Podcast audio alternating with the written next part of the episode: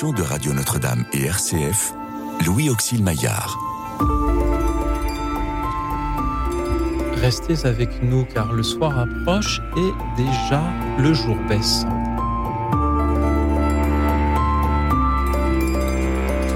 Bonsoir à toutes, bonsoir à tous, chers amis, chers auditeurs, qui seriez-vous le long du chemin de croix? Supposez que vous vous trouvez non loin de la Via Dolorosa au moment où Jésus y porte sa croix. Auriez-vous envie d'aller à sa rencontre, d'aller le long de ce chemin, peut-être euh, d'y intervenir? Êtes-vous euh, un peu Simon de Cyrène, un peu un légionnaire romain, un peu un autre personnage dont on sait qu'il était là ou dont on peut imaginer qu'il euh, aurait pu y être? Dites-nous qui vous seriez sur ce chemin de croix en nous appelant au zéro un cinquante-six cinquante-six quarante-quatre zéro zéro, le zéro un cinquante-six cinquante-six quarante-quatre zéro zéro. Aidez-nous par vos témoignages et vos méditations ce soir à, à réfléchir à la place que nous prenons, que nous pourrions prendre dans cette passion que nous commémorons ensemble en ces jours. Merci aussi à ceux qui nous suivent en direct sur la chaîne YouTube de Radio Notre-Dame. Et merci à nos invités ce soir qui sont venus pour témoigner et pour écouter vos témoignages aussi. Bonsoir, prénom Marlène. Bonsoir Louis-Auxile. Vous êtes chanteuse, comédienne, on vous voit notamment sur K T O actuellement. Merci d'être venu jusqu'à nous ce soir. À vos côtés, le père Éric Bidot, frère Capucin. Bonsoir père. Bonsoir. Merci d'être venu Merci. jusqu'à nous également pour écouter nos auditeurs nous parler de ce chemin de croix. Il y a quelques mois, avec vous Marlène, nous avions demandé à nos auditeurs quel personnage de la crèche les auraient aimé être, et nous avions eu de nombreux riches et très inspirés appels. Leur demander quel personnage du chemin de croix il serait. Est-ce que c'est un peu la, la suite de cette précédente émission? Oui, alors ce ne sera peut-être pas les mêmes personnages. Auront-ils fait le chemin avec, euh, avec la Sainte Famille? Peut-être qu'il y en a qui ont suivi jusque-là. Euh, pour ma part, c'est vrai que je me sens particulièrement proche du disciple que Jésus aimait, au pied de la croix, près de Marie, au moment où, où Jésus donne Marie comme mère à l'humanité et à, à ce disciple bien-aimé, en particulier aussi parce que, étant en Carmel séculier, je porte le scapulaire de Notre-Dame du Mont-Carmel, euh, qu'on reçoit euh, avec cette phrase, de, cette parole d'évangile, où on accueille Marie chez soi, ce moment euh, magnifique où Jésus sauve l'humanité, donne sa vie et nous donne une mère pour nous accompagner dans cette offrande que nous avons à faire aussi de nous-mêmes. Voilà. Merci Marlène pour ces, ces belles paroles. Frère Éric Bidot, qu'avez-vous ressenti lorsque je vous ai proposé ce thème ce soir? ben, J'ai trouvé ça une très belle idée parce que ça nous rend moins extérieurs à, à ces moments de, de souffrance, à ces moments où, où, où, où la foule se déchaîne, où les sentiments sont assez contradictoires. Et ça m'a rappelé, euh, je regarde ça d'un peu loin comme de la famille franciscaine, mais la manière ignatienne justement de prier, qui est d'entrer dans la scène de l'évangile, de, d'une certaine manière prendre la place de quelqu'un et euh, de, de, de s'impliquer en fait dans l'évangile. Alors j'ai trouvé l'idée euh, très très bonne et ça m'a fait réfléchir aussi. Vous avez euh, imaginé une réponse vous concernant? Ah ben j'en ai plusieurs, j'en ai plusieurs même. Est-ce que l'on pourrait, euh, pour donner des idées concrètes à nos auditeurs euh, de ce dont ils peuvent nous parler, donner, rappeler un peu quelles sont les, les plus grandes figures de euh, ce chemin de croix, celles dont on sait qu'elles s'y trouvaient? Alors, euh, vous avez effectivement euh, Simon de Cyrène, qui va être euh, amené à, à aider euh, Jésus à porter sa croix. Vous avez bien sûr les légionnaires, vous avez les commerçants de la Via Dolorosa, vous avez euh, les passants, ceux qui étaient à Jérusalem pour la fête, vous avez euh, beaucoup d'anonymes, vous avez les femmes, qu'on appelle euh, femmes de Jérusalem, Marie, au milieu d'elle, la Vierge Marie. Vous avez euh, Véronique, celle qui présentera euh, ce linge pour euh, essuyer le visage de Jésus. Euh, vous avez les bons, vous avez les méchants, vous avez les indifférents, vous avez ceux qui crient, vous avez ceux qui, qui passent. Ceux qui restent en silence. Ceux qui restent en silence, espérons peut-être quelques-uns au milieu de toute cette foule. c'est un peu euh, l'ensemble du peuple de Jérusalem qui, qui avait la possibilité peut-être de, d'aller à cette rencontre-là, de, de, de, de Jésus portant euh, sa croix.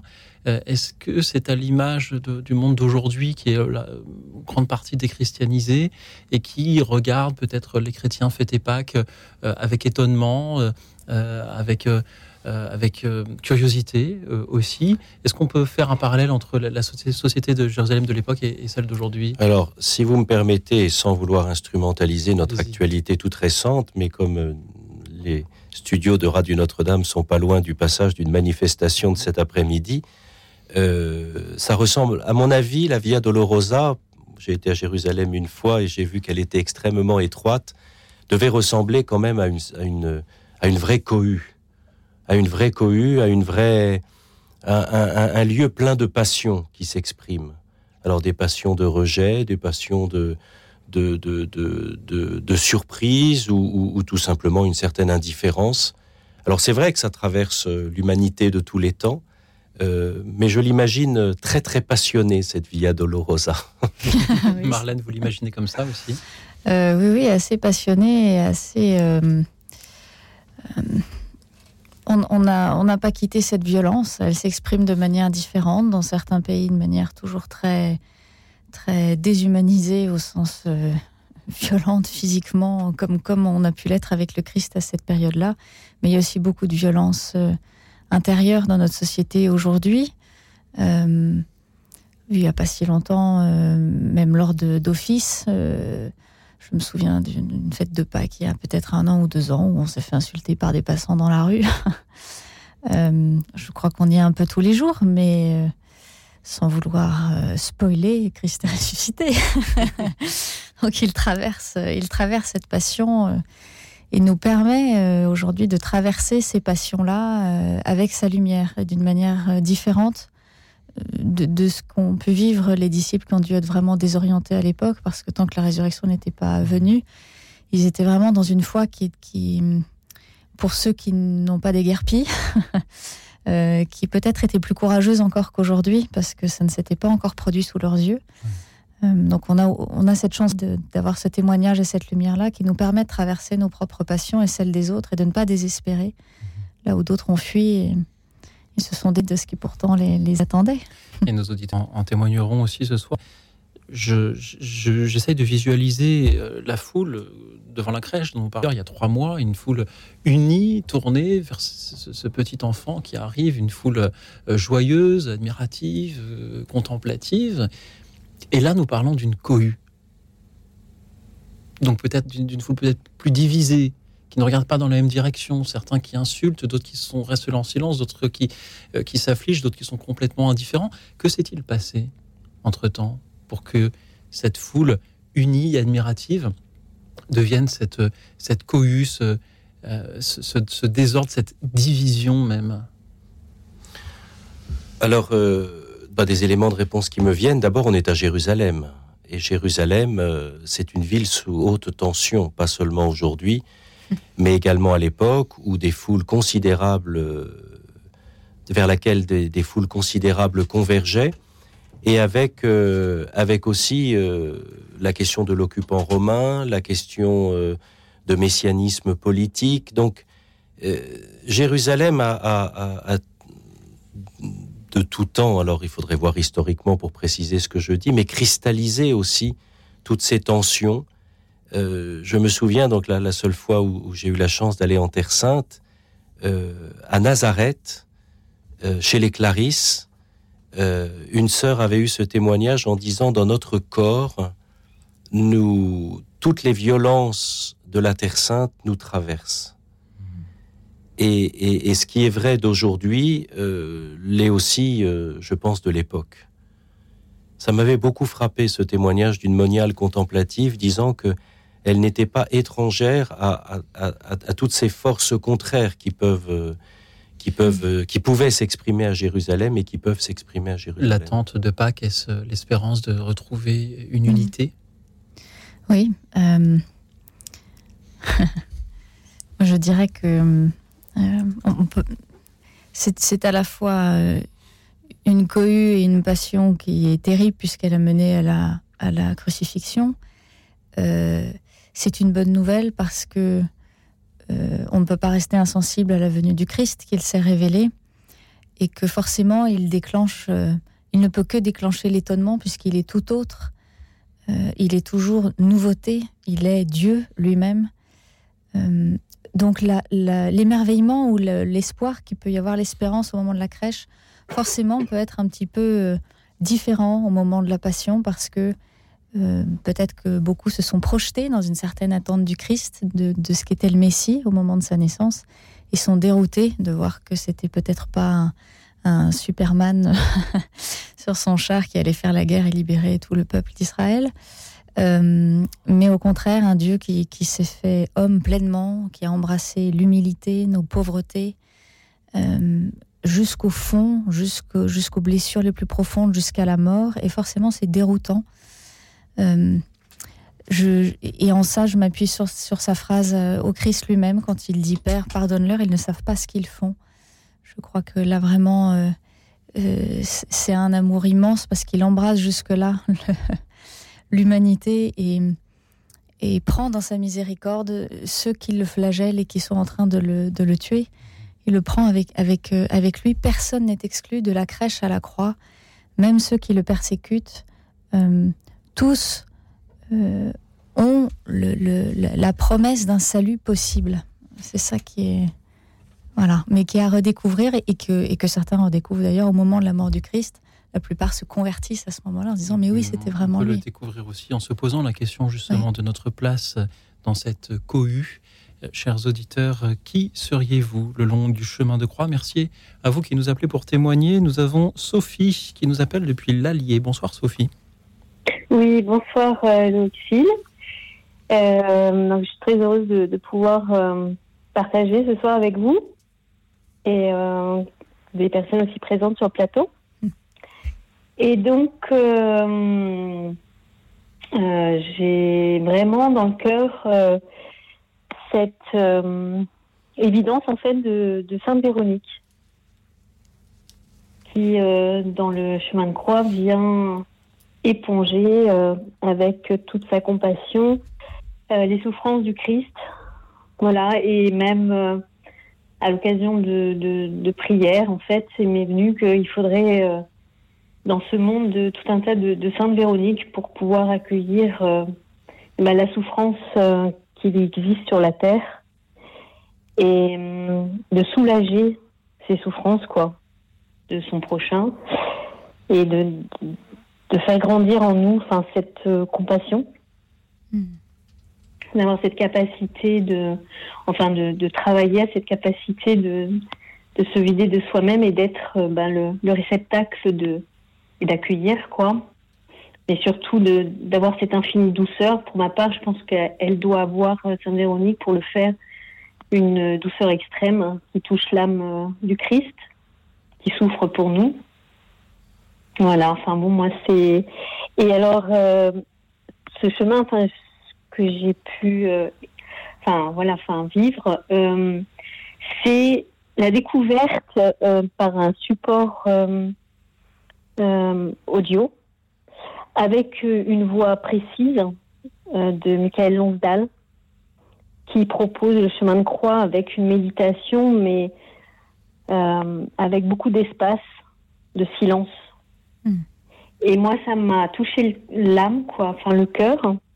Voilà, et, et souvent, je, je reprends ce, ce support-là parce que je, ça me permet de, de vivre pleinement le, le chemin de croix. Voilà. Merci beaucoup, Sophie. Nous avons besoin de ces euh, Véroniques qui, euh, euh, dans, dans notre monde, merci euh, de nous l'avoir dit. Peut-être que nos invités, euh, Père Éric Bidot, Marlène, vous aimeriez réagir.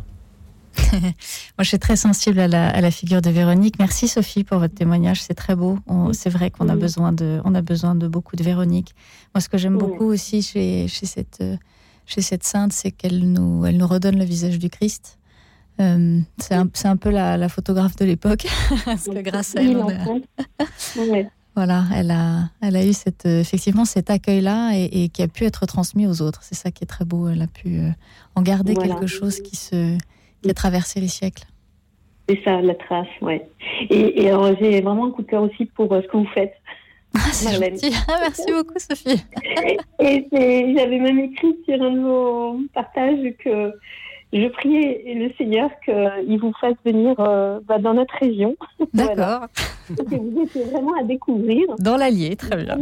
Voilà, même si euh, ici également, on a un, un prêtre vicaire qui, euh, qui a un groupe que j'ai découvert aussi en, en venant vivre ici, mais voilà. Mmh. Mais bon, prions, et puis voilà, que, que, que, que, que beaucoup puissent euh, témoigner comme ça de, de, de l'amour du Christ, quoi. Merci. Oui, c'est précieux, merci. Merci Sophie pour ces encouragements. Frère Éric Bidot. Oui, l'évocation de, de Sainte Véronique, euh, pour moi, elle, elle s'associe à la pudeur, à la délicatesse.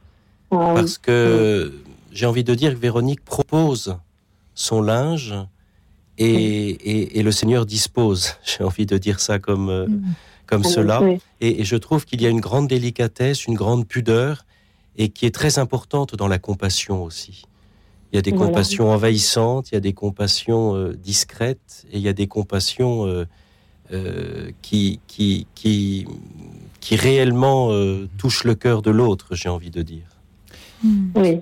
Sophie, merci beaucoup de nous avoir parlé de, de cette compassion à travers oui.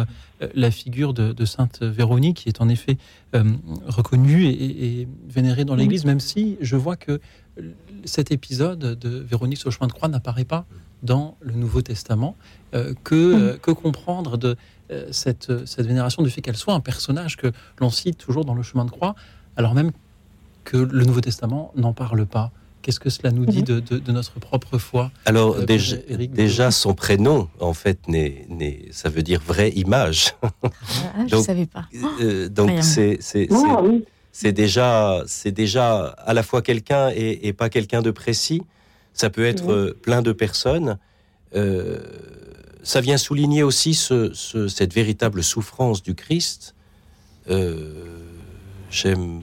médite souvent au moment des rameaux et pendant la semaine de la Passion cette parole de Jésus à, à Saint Angèle de Foligno, une, une tertiaire franciscaine au treizième siècle, qui a eu beaucoup de dialogues avec Jésus, et Jésus lui dit « Ce n'est pas pour rire que je t'ai aimé mmh. ».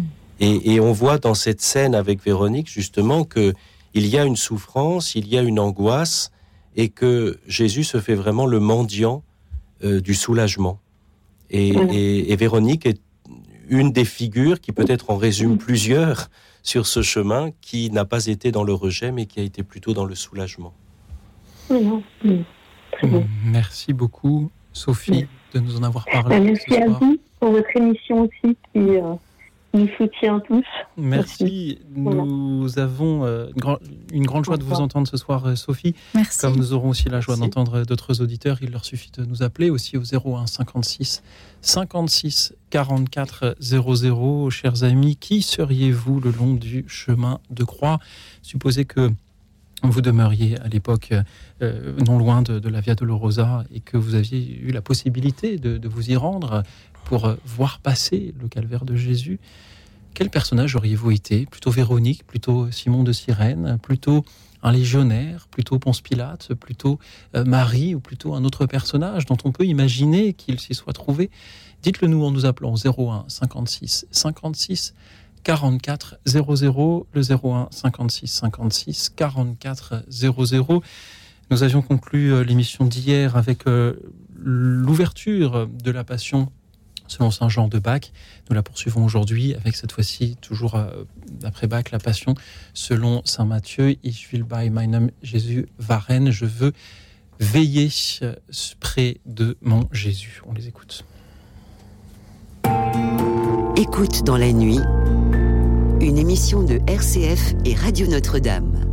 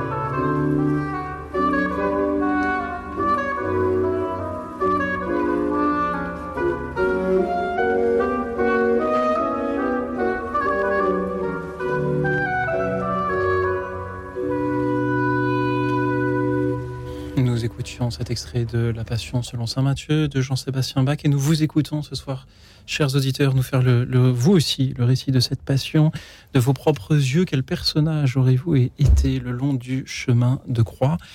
Plutôt un, un apôtre, plutôt un légionnaire romain, plutôt une autre personne dont on sait qu'elle s'y trouvait ou dont on peut imaginer qu'elle aurait pu s'y trouver? Témoignez-en, nous appelons au zéro un cinquante-six cinquante-six quarante-quatre zéro zéro, le zéro un cinquante-six cinquante-six quarante-quatre zéro zéro. Nous nous dirigeons vers Lyon, d'où nous appelle Serge. Bonsoir Serge. Bonsoir. Bonsoir. Merci oui. Serge pour votre présence parmi nous ce soir. Qui auriez-vous été sur le chemin de croix? C'est un personnage de roman. Euh, je voudrais être Ben-Hur. Vous connaissez le film avec, Arnold, avec euh, Charlton Heston? Oui. Bien sûr, Serge. Donc, il a, il a essayé de donner à boire à Jésus pendant sa, son chemin de croix. Et vous aussi, vous auriez aimé essayer de lui donner à boire? Oui, parce que je, je vois que Ben, euh, Ben-Hur a, avait, a, a subi les galères, et euh, juste avant de, d'aller dans les galères, euh, Jésus lui a, lui a donné à boire alors qu'on lui refusait. Oui. Et après, on voit que Esther, la femme qu'il aime, lui avait dit qu'il ressemblait à Messala parce qu'il a, il avait le cœur rempli de haine, il voulait se venger de ce qu'il avait vécu. Et c'est vrai que quand on pense à, à la passion de Jésus, il, ça l'a transformé et il a été obligé de pardonner à Messala, sinon il n'aurait pas pu épouser Esther. Et sa, sa sœur et sa mère n'auraient pas, n'auraient pas guéri de la lèpre. Serge, je vois que le, le roman de Ben-Hur vous passionne. Euh, merci de, de nous en parler ce soir. Merci de nous dire que, comme lui, dans le roman, alors il y a le film, bien sûr, euh, qui est bien sûr tiré du roman de, de Lewis Wallace. Euh, Serge, merci de nous dire que vous auriez aimé tout simplement être là pour euh, avoir vécu ces moments avec Jésus et pour lui donner à boire le long de ce chemin oui. de croix. Euh, cela fait un peu écho à euh, l'histoire de Véronique que nous entendions juste avant la, la pause musicale, venir euh, aider, venir soulager euh, la souffrance de ceux qui souffrent. C'est exactement, je crois, ce que, je, ce que vous nous dites, Serge. Merci euh, d'être là. Euh, frère Éric Bidot, Marlène, que, comment réagissez-vous en entendant euh, les paroles de Serge ce soir ? Bah, j'y vois euh, ce qui fait le, en tout cas moi le cœur de ma vocation euh, au Carmel, de répondre à la soif de Jésus et de lui exprimer la mienne. Euh, en fait, ça me fait penser très simplement à la petite Thérèse euh, qui parle de, du sang qui euh, qui goûte, qui perle de Jésus et qu'elle aimerait euh, ramasser et dont elle va faire des grâces par sa prière. Il y a beaucoup de tableaux qui représentent comme ça ces ce sang qui se transforme en rose pour le monde. Euh, la, voilà, elle ressent cette soif de Jésus pour les âmes et elle-même partage cette soif. Euh, bah c'est le plus grand désir pour moi. Voilà, cette, cette soif commune qui, euh, qui est abreuvée et qui ne cesse de s'agrandir à mesure qu'elle est abreuvée. Euh, je crois que c'est, c'est le plus beau désir que, dont peut être témoin le Christ, en tout cas sur son chemin, d'avoir quelqu'un qui désire lui donner à boire, qui peut-être n'y arrive pas, mais ce qui compte, c'est le désir, c'est le, c'est le pas posé, c'est l'acte de foi. Il fera le reste. Père Éric Bidot. Oui, ça me, m'évoque euh, ce que j'avais lu, je ne l'ai pas vu de mes yeux, mais ce que j'avais lu à propos des, des communautés de Mère Teresa, où à côté de la croix, Mère Teresa avait fait euh, euh, écrire « J'ai soif euh, », qui peut apparaître sur le ton de la plainte de la part de Jésus, mais qui voulait, disait Mère Teresa, surtout signifier « J'ai soif de ton amour, j'ai soif de ton attention, j'ai soif de ta présence, euh, j'ai soif de toi ». Et c'est ce qui est assez extraordinaire, en fait, dans, dans la passion de Jésus, c'est que, certes, il est la, le, le, le, le souffrant, le serviteur souffrant, comme dit le prophète Isaïe, mais en fait, ce n'est pas à lui qu'il veut attirer les regards. En fait, sa manière d'être dans la passion euh, vient interpeller tous ceux qu'il rencontre dans leur relation à la source et au Dieu vivant.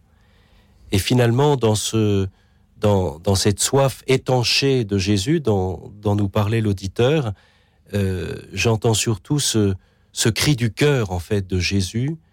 Euh, « J'ai soif » de ton amour, de ta présence, de ton attention, de ta prière, euh, ne reste pas indifférent. Après cela, sachant que tout désormais était achevé pour que l'Écriture s'accomplisse jusqu'au bout, Jésus dit « J'ai soif ». Évangile de Jean au chapitre dix-neuf. Merci Serge d'avoir voulu étancher cette soif-là. Peut-être que des auditeurs, en entendant Serge dire bah, « moi j'aurais voulu être Ben-Hur », se sont dit « mais... Mais voyons, on parle des évangiles ce soir, pourquoi citer un roman ? Mais peut-être justement parce que les écrivains ou, ou les artistes euh, nous aident à, à imaginer euh, qui nous aurions pu être euh, le long de, de ce chemin de croix. Merci beaucoup Serge euh, d'avoir donné ce soir une, une si belle réponse. Merci à Colette qui nous rejoint depuis la Vendée. Bonsoir Colette. Bonsoir Louis-Auxile, bonsoir vos invités. Bonsoir. Bonsoir. Alors moi j'aurais aimé être Marie, parce que Marie... Euh, cette femme, donc c'est, c'est, c'est la mère, hein, elle est digne. Mmh. Elle a une très grande force. Elle rencontre son fils sur le chemin. elle est, elle, elle, ils échangent, mais elle s'écroule pas, elle, ne, elle, elle reste digne, quoi. Hein. Elle, elle, elle a cette force. J'adore cette force qu'elle a, c'est que c'est une femme digne et forte. Et ça, je, j'ai une très grande admiration pour euh, pour Marie. Voilà. Merci, chère Colette, voilà, ouais. de nous en avoir parlé. Qu'il est difficile de s'imaginer en Marie avec autant de, de vertus. Euh, Marlène, c'est aussi ce que vous nous, vous nous disiez en début d'émission. Oui, euh, bah c'est, c'est ça qui est, qui est beau, c'est qu'on la, on la reçoit en l'accueillant comme mère, on reçoit aussi sa force et sa... Et sa...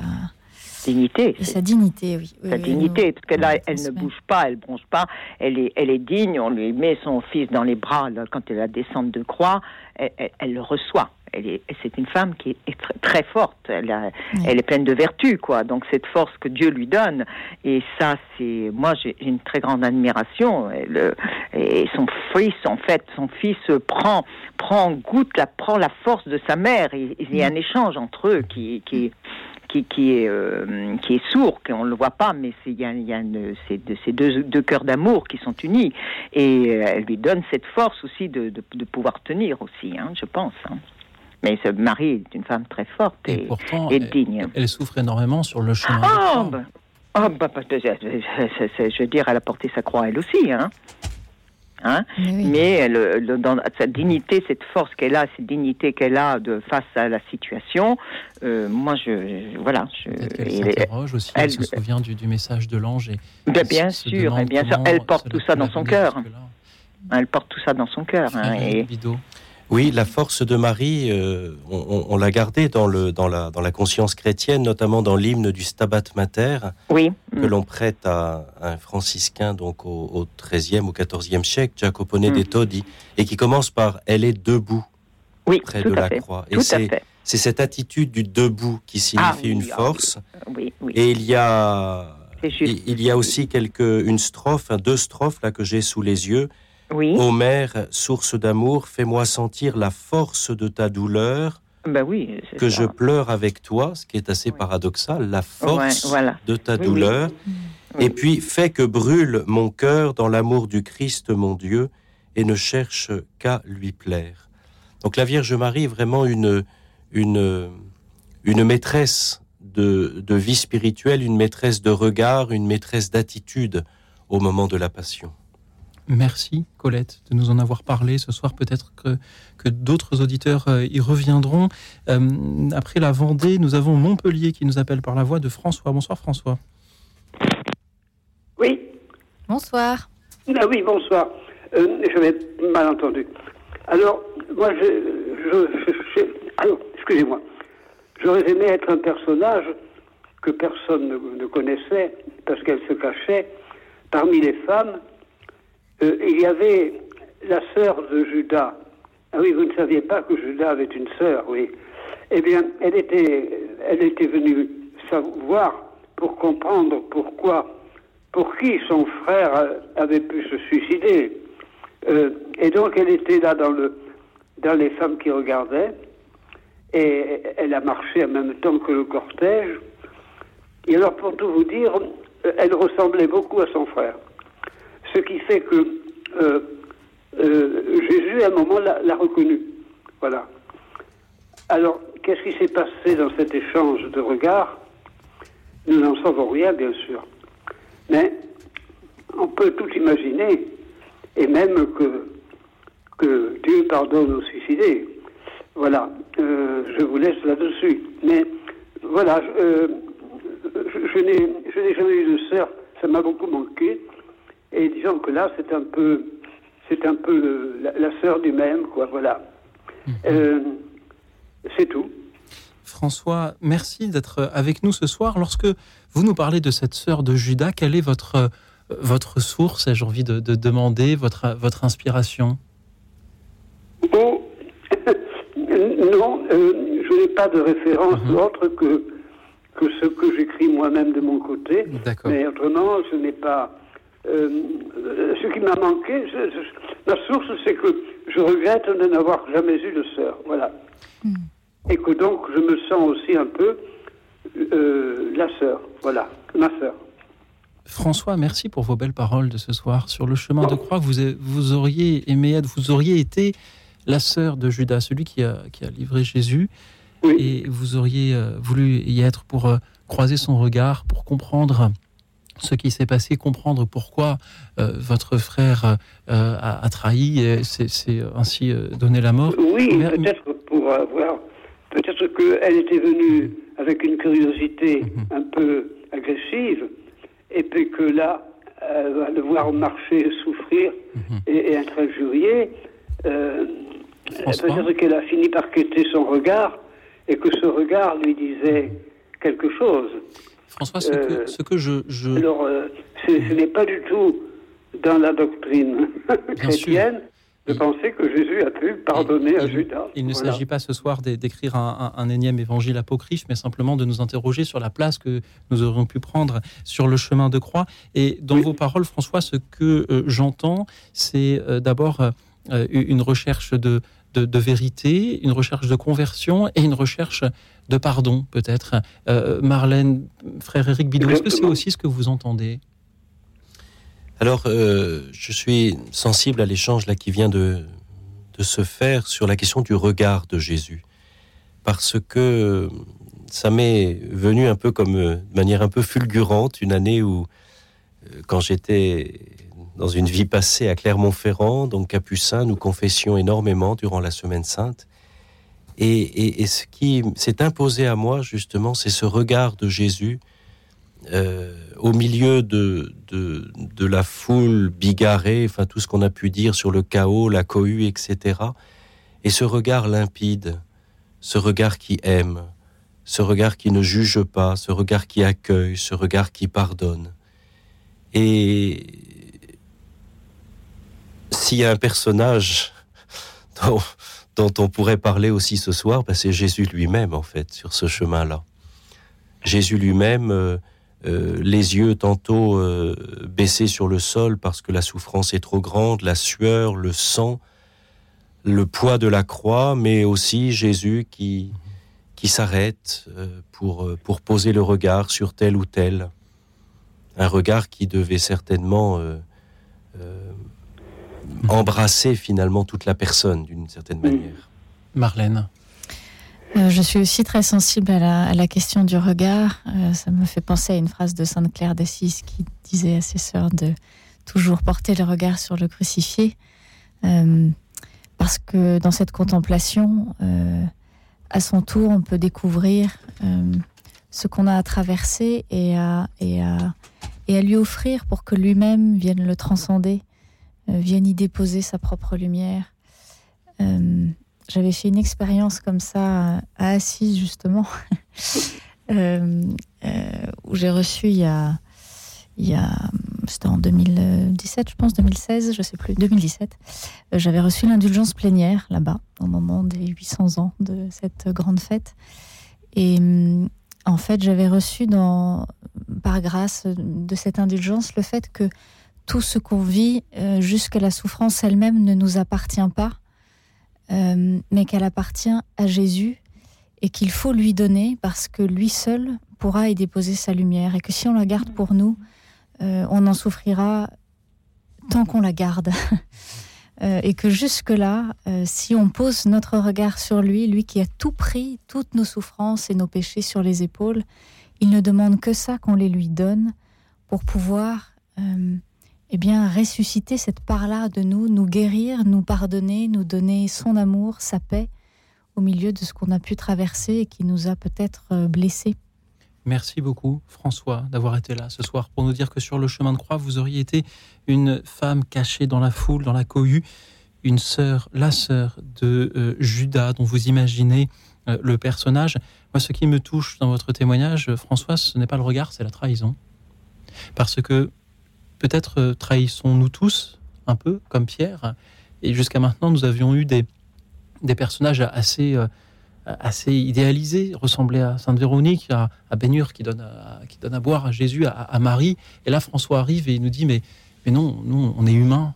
et euh, nous trahissons nous-mêmes ou nous sommes proches de quelqu'un qui trahit, et c'est cette personne que j'aurais été sur le chemin de croix. Merci François de nous l'avoir dit avec autant de, de franchise et de simplicité, et merci à vous tous, chers auditeurs, qui à votre tour allez nous dire ce soir qui vous auriez été sur le chemin de, de croix. Êtes-vous plutôt euh, Marie ou Judas, justement, peut-être un apôtre ou un, un légionnaire, peut-être euh, autre chose.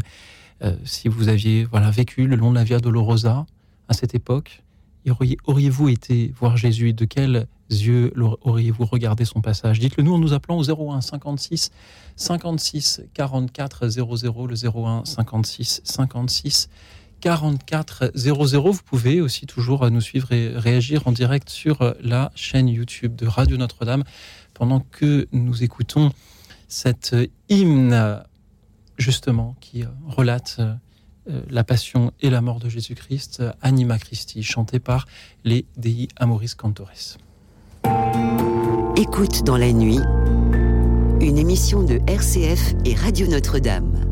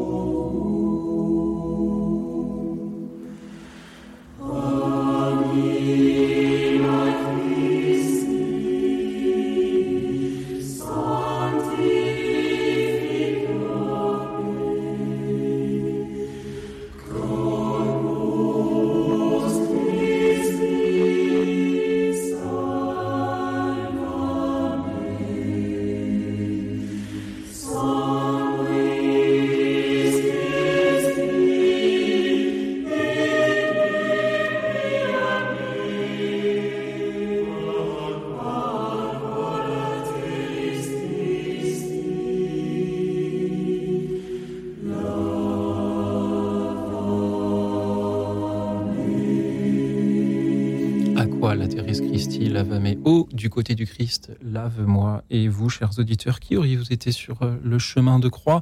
Nous avons jusqu'à présent ce soir entendu le témoignage de Sainte Véronique de Ben-Hur, qui donne à boire à Jésus, le personnage du roman, de Marie et de la sœur de Judas, celle que Jésus aurait pu reconnaître, c'est évidemment l'imagination de notre auditeur, mais aurait pu reconnaître dans, dans la cohue, dans, dans la foule, comme il peut aussi reconnaître chacun d'entre nous dans nos propres trahisons du quotidien. Merci à vous tous qui continuez à témoigner au zéro un cinquante-six cinquante-six quarante-quatre zéro zéro. Et après Montpellier par François, c'est euh, Evelyne qui nous appelle de Lorient. Non, c'est Evelyne qui nous appelait euh, de Lorient. Nous allons essayer d'entendre euh, de nouveau dans quelques instants, ce qui me laisse euh, le loisir peut-être de saluer ceux qui euh, nous suivent en direct sur la chaîne YouTube de Radio Notre-Dame, où euh, vos messages sont toujours les bienvenus. Je salue Geneviève, Christophe, Angeline, Patricia, euh, le père Thierry Louis Lacomblesse qui est avec nous ce soir dans le studio et qui est euh, de nouveau euh, avec nous à nous suivre sur, sur YouTube. Merci à vous, merci à tous ceux qui nous appellent nombreux euh, ce soir. Si vous ne parvenez pas à joindre le standard euh, du, euh, du premier coup, vous pouvez euh, tout à fait euh, réessayer euh, un petit peu plus tard. Merci, je redonne le numéro zéro un cinquante-six cinquante-six quarante-quatre zéro zéro. Je salue aussi les timides qui nous appellent mais ne souhaitent pas passer à l'antenne. Peut-être que ce sont là justement ceux qui auraient été en silence le long de la Via Dolorosa à regarder, à écouter, à observer, mais sans oser rien en dire, sans oser réagir. Merci à ceux-là également de, de nous écouter. Merci à Marlène, prénom Marlène, et au frère Éric Bidot qui sont toujours avec nous pour vous écouter et vous répondre ce soir. Euh, chère Evelyne qui nous écoutiez depuis euh, Lorient, soyez attentive à votre téléphone, on va essayer peut-être de vous rappeler dans quelques instants. Euh, pendant que je demande à nos invités, euh, je vois que le thème de ce soir stimule beaucoup d'appels d'auditeurs. Et parmi ceux-là, il y a Claudine de, qui nous appelle depuis la Provence. Bonsoir Claudine. Bonsoir Claudine. Oui, bonsoir. Merci d'être bonsoir avec nous. Bonsoir à tous. Moi, bonsoir. Je me voyais, voyez. Oui. Je me vois comme la porte Saint-Jean au pied de la croix. Vous voyez. Et alors, euh, voyez, moi, si j'étais Saint-Jean maintenant, ce que je voudrais faire passer euh, de, de la, du symbole de, de la croix au Christ ressuscité. Oui. Parce que, vous voyez, on a passé deux millénaires, deux millénaires avec la croix comme symbole. Mm. Et le, pour le troisième millénaire, je ne sais pas pourquoi, je ressens beaucoup de ça devrait être le symbole mm. le ressuscité. Mm. Claudine, merci d'être avec nous. Il me semble que nous... Nous vous entendons assez mal, euh, Claudine. Oui. Je le regarde, nous vous entendons assez mal. Vous nous dites que oui. Vous aimeriez être l'apôtre Saint Jean au pied de la croix. Merci de, de nous en oui. parler ce soir. Euh, de la croix. Marlène, frère Éric Bidot, que, que vous inspire euh, ce personnage de Saint Jean que Claudine aurait voulu peut-être être, à qui elle aurait voulu ressembler? Bah, tout d'abord, Saint Jean, c'est la jeunesse. Euh, donc le disciple, le disciple que Jésus aimait, ce jeune... Euh, qui certainement devait être euh, dépassé un peu par euh, par les événements, mais qui qui qui, qui est aussi animé d'une grande confiance, euh, d'une grande confiance dans ce maître, une confiance plus plus intuitive, je, je l'imagine comme ça, que raisonnée chez euh, chez Saint Jean, une confiance dans dans dans celui qui a parlé, dans celui qui qui a aimé aussi, et euh, je l'imagine aussi euh, euh, là et complètement dépassé. Complètement dépassé par cette parole de Jésus qui lui dit ben, « euh, Voici ta mère », en, en parlant de, de, de sa propre mère. Euh, complètement dépassé par, euh, par le niveau de, de souffrance, le niveau de violence. Mais une jeunesse forte parce qu'il n'a pas fui. Il est là et il est souvent représenté en, représenté en train de soutenir Marie, justement. Oui, bah voilà, moi c'était aussi mon choix de départ. Euh, je suis sensible à ce que, à ce que nous a dit Claudine sur le, sur le signe de la croix et de la résurrection, euh, c'est vrai qu'il peut y avoir euh, ce, cette tentation, entre guillemets, ce, ce, ce piège de s'arrêter à la croix qui est... Euh, Bah, le signe visible, parce que un symbole de résurrection, bah, il faut il faut le voir dans la croix, voilà.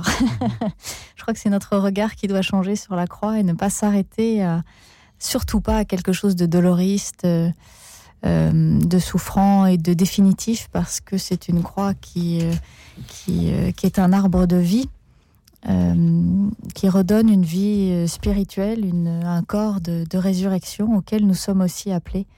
Euh, Donc je, je doute que le symbole de la croix change pour les prochains millénaires, je pense qu'il restera là. Mais par contre, on peut cultiver cet autre regard euh, euh, qu'on peut avoir sur le symbole et, et l'espérance qu'il y a derrière, et effectivement ne jamais oublier que pas l'un sans l'autre, voilà, pas la résurrection sans la croix et pas la croix sans la résurrection. Alors c'est vrai aussi que dans l'histoire de l'art, euh, sur l'objet croix, on a représenté mmh. Jésus de manière très différente. Ça m'est arrivé d'être... Euh, à Barcelone, par exemple, dans un, dans un musée qui, qui, qui montrait des croix où, où Jésus était vraiment le roi. Mmh. Habillé en roi, couronné, euh, droit, sans, sans ce qui a été plutôt le deuxième millénaire, où, où on a représenté un Jésus davantage tordu, tordu de souffrance, euh, saignant. Euh, alors probablement qu'il y a une évolution aussi dans l'histoire de l'art. Et nous allons sans doute avoir l'occasion d'en reparler ce soir. Merci encore à vous, Claudine, d'avoir été avec nous depuis la Provence. Nous accueillons maintenant Jean-Michel. Bonsoir, Jean-Michel. Oui, allô, je vous entends très mal, excusez, j'espère que vous m'entendez. Euh, je vous entends très bien, Jean-Michel, allez-y. D'accord. Eh bien, moi, c'est, c'est un personnage dont on parle très peu. Il y a peut-être euh, une demi-ligne dans l'Évangile qui parle de lui. C'est le centurion qui dit, vraiment, cet homme était le Fils de Dieu. Voilà ce militaire qui a euh, qui était le chef certainement de, de l'équipe de soldats qui était chargée de crucifier. Bon, euh, les, les exécutions, il en avait vu des dizaines. Hein. Il, il était, il était endurci. Il était voilà. Et voilà que c'est lui qui se laisse saisir par la grâce. C'est le premier converti après la mort de Jésus. Ce centurion, voilà. Et c'est, en plus, c'était, c'était un païen à l'origine. C'était pas, c'était pas un juif. Il, il, peut-être qu'il seulement il croyait pas au Dieu, au Dieu d'Israël. Et voilà que c'est lui qui reconnaît que Jésus est le Fils de Dieu. C'est extraordinaire. Il se laisse, il se laisse saisir par la grâce. Voilà. Alors bon, moi, c'est, moi, il me fascine. Je l'aime beaucoup. Et vous aimeriez lui ouais. ressembler? Cette, cette voilà. première personne convertie suite, suite à la passion, saisie par la grâce. Merci Jean-Michel. Frère Éric Bidot, Marlène, que vous, que vous ressentez-vous en entendant les paroles de Jean-Michel ce soir ? En, en entendant ces paroles, je me dis, mais qu'est-ce qui a pu susciter ce cri du cœur chez le centurion ? Alors, euh, c'est à la fin de l'évangile de Marc, on sait que, que Marc écrit... Euh, Euh, pour des pour des Romains qu'il a essayé quand même de de comment dire de de de, de susciter l'attention, d'utiliser les codes aussi qui pouvaient parler à ses à ses interlocuteurs, et donc évidemment là c'est c'est le c'est l'apothéose en fait qu'un centurion romain au pied de la croix confesse. Donc euh, dans le style littéraire ça vient vraiment très bien comme vraiment le bon bah maintenant euh, il faut passer dans le bon camp, on aurait envie de dire. Hein. Euh, mais ça, bon, c'est un, ça serait une explication littéraire. Mais je voudrais aussi surtout m'arrêter à, à, à ce que Jésus a pu, a pu tout simplement euh, dégager par rapport à d'autres condamnés. Euh, dans son regard, dans ses gestes, dans son attitude, euh, probablement une, une, une, une présence toujours amoureuse.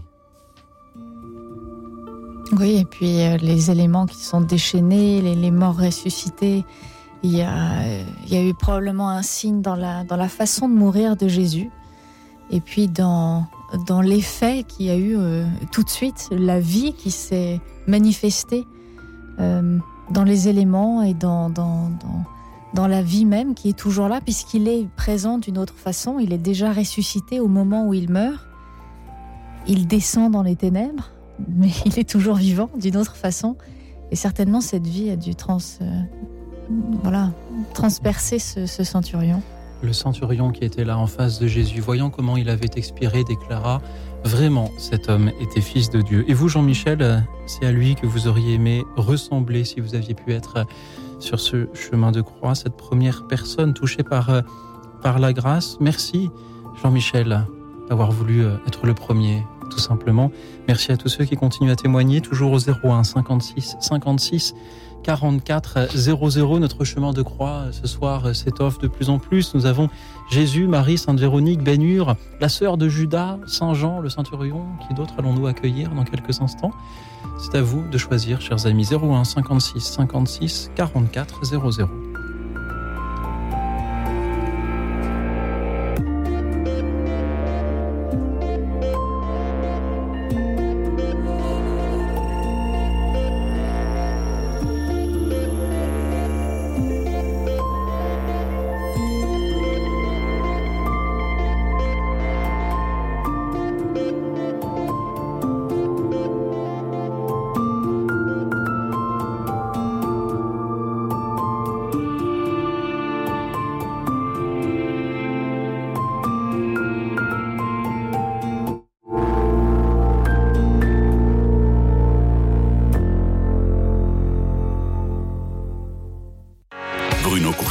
Directeur général de Radio Notre-Dame. Aujourd'hui, je viens vous rappeler que Radio Notre-Dame est là pour annoncer ce que nous appelons la bonne nouvelle. Comprenez les évangiles et le message de Jésus-Christ aux hommes de bonne volonté. Alors aidez-nous à annoncer cette bonne nouvelle en soutenant Radio Notre-Dame. C'est une radio qui ne vit que par votre générosité. La bonne nouvelle, c'est sur cent point sept, en D A B plus, et sur radio notre dame point com. Et notre adresse, six boulevard Edgar Quinet, à Paris dans le quatorzième. Merci beaucoup.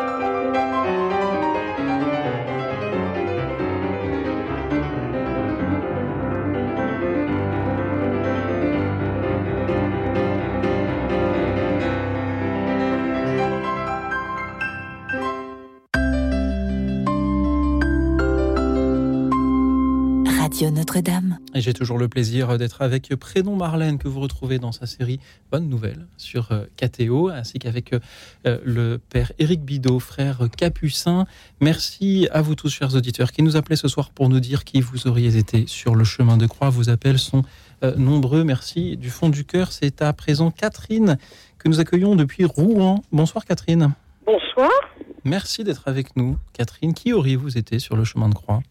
Alors moi, je me vois bien dans le bon larron. Oui. Pourquoi ? Parce que euh, il est tout à fait conscient de son indignité, de de, sa, de ses fautes, mais il a une immense confiance dans la miséricorde du Seigneur, à qui il demande de, de se souvenir de lui. Merci, Catherine, pour... Euh... Ces, euh, ces paroles, et il était important en effet ce soir de, de citer ce bon larron, euh, frère Éric. Marlène, que vous inspirent ces paroles de Catherine? Bah, c'est un peu dans la, dans la continuité du centurion, je trouve, parce que bah, ce malfaiteur qui lui aussi est, est, est suspendu à la croix, et, et, et, enfin, c'est la mort qui arrive, c'est la souffrance, c'est la torture, Et aux côtés de Jésus, euh, il le reconnaît comme euh, euh, à la fois dans la même condition de lui, mais différent de lui. Et, et, et c'est ce qu'il dit en fait hein, dans l'évangile de Saint Luc. Euh, lui, euh, pour nous c'est juste, après ce que nous avons fait, nous méritons, mais lui il n'a rien fait de mal. Donc euh, là on est tout à fait dans le thème du, du prophète Isaïe, du serviteur souffrant, de celui qui est injustement condamné, mais qui accepte de porter euh, le poids du mal, le poids du péché. Oui, moi je suis très sensible dans la, dans la mesure où euh, on peut tous être rejoints par, euh, par ce qu'il vit dans, sur cette croix, euh, parce que euh, dans sa confiance en, en la miséricorde de Jésus, il est dans un dénuement total, euh, parfaitement conscient de, de, de la raison pour laquelle il est là. Il a accepté euh, sa propre condamnation. Il n'est même pas en colère. Il a consenti à sa propre pauvreté. Il, euh, il n'essaie même pas de se justifier auprès du Christ. Il lui signifie simplement une espérance euh, qui manifeste euh, bah déjà la reconnaissance de qui est le Christ à côté de lui et, euh, et de ce qui peut l'attendre. Euh, et ça, c'est vraiment une invitation pour chacun à ne jamais avoir peur d'aller vers le Christ, quel que soit notre état, notre condition. Nous sommes tous accueillis parce que le Christ s'est fait s'est fait euh, crucifier avec le bon et le moins bon larron. Donc on ne sera jamais euh, suffisamment indigne. Euh, comment dire ? On ne sera jamais trop indigne, plutôt, pour pouvoir aller vers le Christ. Merci, voilà. Catherine. Merci d'avoir euh, mis le bon larron dans notre chemin de croix radiophonique euh, ce soir. Nous accueillons maintenant Emmanuel depuis Corbeil-Essonnes. Bonsoir Emmanuel. Bonsoir. Donc le, le personnage qui me parle le plus dans la Passion, alors ils me, par, ils me parlent tous un petit peu, euh, on vient d'entendre euh, l'histoire du bon larron, euh, je, je m'y reconnais complètement.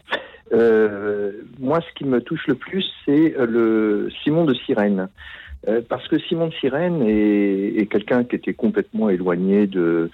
de ce qui se passait à Jérusalem. Il revenait des champs, fatigué, il avait certainement d'autres soucis en tête. Et tout d'un coup, le, la Providence fait que les, les légionnaires le, le réquisitionnent pour porter la croix avec Jésus. Alors bon, je pense que comme il revenait des champs, il devait avoir sa croix tous les jours à cultiver son potager. Comme nous, on a tous les jours le devoir d'aller travailler, de ramener des sous pour la famille, et cetera. Et euh, peut-être que Simon de Cyrène avait aussi d'autres soucis que, euh, que la vie professionnelle, euh, bah peut-être une, une, une demande en divorce de son épouse, comme, comme j'en ai eu moi-même. Et tout d'un coup, euh, Jésus euh, l'appelle, l'appelle à porter euh, sa croix. Et, et, et là, euh, on voit bien qu'il résiste au début, il est, il est, euh, il veut pas porter la croix, on l'oblige, la, la Providence fait qu'il est obligé de porter la croix, et ça c'est assez extraordinaire, et au fur et à mesure, alors là je, je fais référence au film de, de Mel Gibson, La Passion du Christ, et je crois aussi de, de, de lecture de Maria Valtorta. On a le, le Simon de Cyrène qui au début euh, rechignait à porter la croix de Jésus, qui, à la fin, quand il arrive au calvaire, ne veut plus lâcher la croix de Jésus, et les légionnaires sont obligés de le, de le, de le houspiller en disant « mais dégage de là euh, », alors que lui, il voulait rester accroché à la croix de Jésus. Euh, et, et ça, c'est, c'est magnifique, c'est un peu notre vie, quoi. En tout cas, moi, c'est ma vie, en tout cas, puisque je suis euh, divorcé. Euh, et j'ai choisi, au moment du divorce, de rester fidèle à mon épouse. Hein, de rester dans la fidélité au sacrement du mariage, finalement. Et je m'aperçois que Jésus ne m'a pas abandonné. Il est toujours présent, il est toujours là. Et c'est lui, en fait, moi, je pensais euh, porter une croix, qui est celle du divorce, celle de l'échec conjugal, celle du, du reniement. Et euh, finalement, c'est Jésus qui porte ma croix, et c'est, et c'est lui qui vient me soutenir, qui vient euh, m'apporter la, la, la vraie vie. Il m'a juste demandé de... De, de lui faire confiance, de porter la croix, de marcher derrière lui, de prendre ma croix et, et, et, et de marcher derrière lui. Et effectivement, euh, c'est, je dirais, extraordinaire. Jésus est bien présent dès qu'on est fidèle à sa, à comment dire, à ce qu'il nous demande de suivre, c'est-à-dire l'Évangile, tout simplement. Et là, je vois euh, je voudrais témoigner de cette existence du sacrement du mariage, même au-delà du divorce, et de la présence du Christ qui vient nous, euh, nous, nous épauler, nous soutenir dans, dans cette épreuve, pour peu qu'on, pour peu qu'on, qu'on veuille lui faire confiance. Merci. Voilà, c'était... Bah, voilà. Merci Emmanuel pour euh, ce magnifique euh, témoignage de fidélité ce soir. Marlène, frère Éric, que vous inspire-t-il ? Le, la figure de Simon de Cyrène m'évoque euh, le Padre Pio, euh, ce capucin du, du, du vingtième siècle, stigmatisé, et qui dans une de ses lettres euh, se compare au, au, au Cyrénéen de, de la souffrance, c'est-à-dire celui qui, euh, euh, par euh, le sacrement de la réconciliation, euh, mais aussi par euh, la maison qu'il va créer dans le sud de l'Italie à San Giovanni Rotondo, la maison du soulagement de la souffrance, donc qui est un hôpital pour euh, accompagner euh, les personnes euh, physiquement, mais aussi dans toutes leurs, euh, dans toutes les dimensions de la personne. Euh, le Padre Pio c'est, a, a, a, a été vraiment mu, mis en mouvement par une charité très grande, Euh, de venir en aide par les remèdes sacramentels, par les remèdes de, de la médecine. Et donc cette image du, du Cyrénéen, elle est de, elle est de tous les temps. Elle est, et nous pouvons aussi être les uns pour les autres. On le, l'évoquait également avec Véronique, euh, cette figure de la compassion. Mais on peut également euh, nous entraider à, à porter les croix les uns des autres. Et, et, et a fortiori, comme le disait de manière très belle et très forte notre auditeur, euh, Jésus lui-même se fait euh, celui qui, qui, qui vient porter avec nous la croix. Merci Emmanuel pour euh, vos belles paroles de, de ce soir. Marlène. Euh, alors c'est vrai que moi dans, dans ce texte, je ne m'étais pas euh, aperçue, ou en tout cas je ne m'étais pas arrêtée sur le fait peut-être que Simon de Cyrène n'avait pas spécialement envie de porter la croix. Euh, j'ai plutôt été sensible au fait que, euh, en fait, il, il, euh, il obéit tout de suite, il consent, parce que dans le texte, c'est vrai que, bon, dans les évangiles, on, c'est, c'est pas très très détaillé, mais il le charge. Alors évidemment, il l'a pas choisi, mais il le charge et il y va, et, et, et il porte la croix avec Jésus. Et, et je trouve que c'est une très belle invitation dans notre quotidien à... à obéir à la motion de l'esprit, et même dans des moments peut-être douloureux soi-même, de désolation, eh bien de se mettre au service. Euh, et ce qui est très beau dans votre témoignage, et euh, merci de ce que nous, vous, vous nous avez partagé, c'est de se dire qu'au moment même où on se met au service, et où peut-être ça nous demande un effort dont on a peur, eh bien là c'est nous qui sommes portés, et c'est effectivement le Christ qui, qui porte la croix avec nous, qui nous sert et qui nous porte sur ce chemin. Dès qu'on donne, dès qu'on fait un pas, on reçoit. Et nous avons beaucoup d'auditeurs qui aident à porter la croix ce soir. Merci Emmanuel d'avoir été avec nous. Nous accueillons maintenant Attika qui nous appelle depuis Metz. Bonsoir Attika. Oui, bonsoir Louis. Bonsoir à vos invités. Bonsoir. Bonsoir. Alors, euh, la foule, la foule juive, et ce soir et aujourd'hui, ce soir, c'est la fête de Pessah, qui est la Pâque juive. Et euh, cette foule... Euh, comme vous avez dit, cohue, euh, je ne serais pas étonnée que si euh, le Christ revenait dans nos sociétés euh, complètement athées, complètement euh, désacralisées. Je ne suis pas sûre que, euh, même en France, euh, il n'y aurait pas une cohue euh, pour, pour, pour, pour, bah, pour lâcher carrément euh, euh, Jésus. Comment dire ? Non, je vais, je vais, je vais être sérieuse. Vous savez, Jésus était juif, Marie était juive, euh, le contexte était juif, et, on, et nous, les catholiques, nous devons beaucoup à, à, à l'héritage juif. Voilà. Et c'est trop facile de jeter la pierre sur euh, le peuple hébreu. Bien sûr, il y avait les pharisiens qui voulaient le pouvoir et, et qui ont monté le peuple contre Jésus.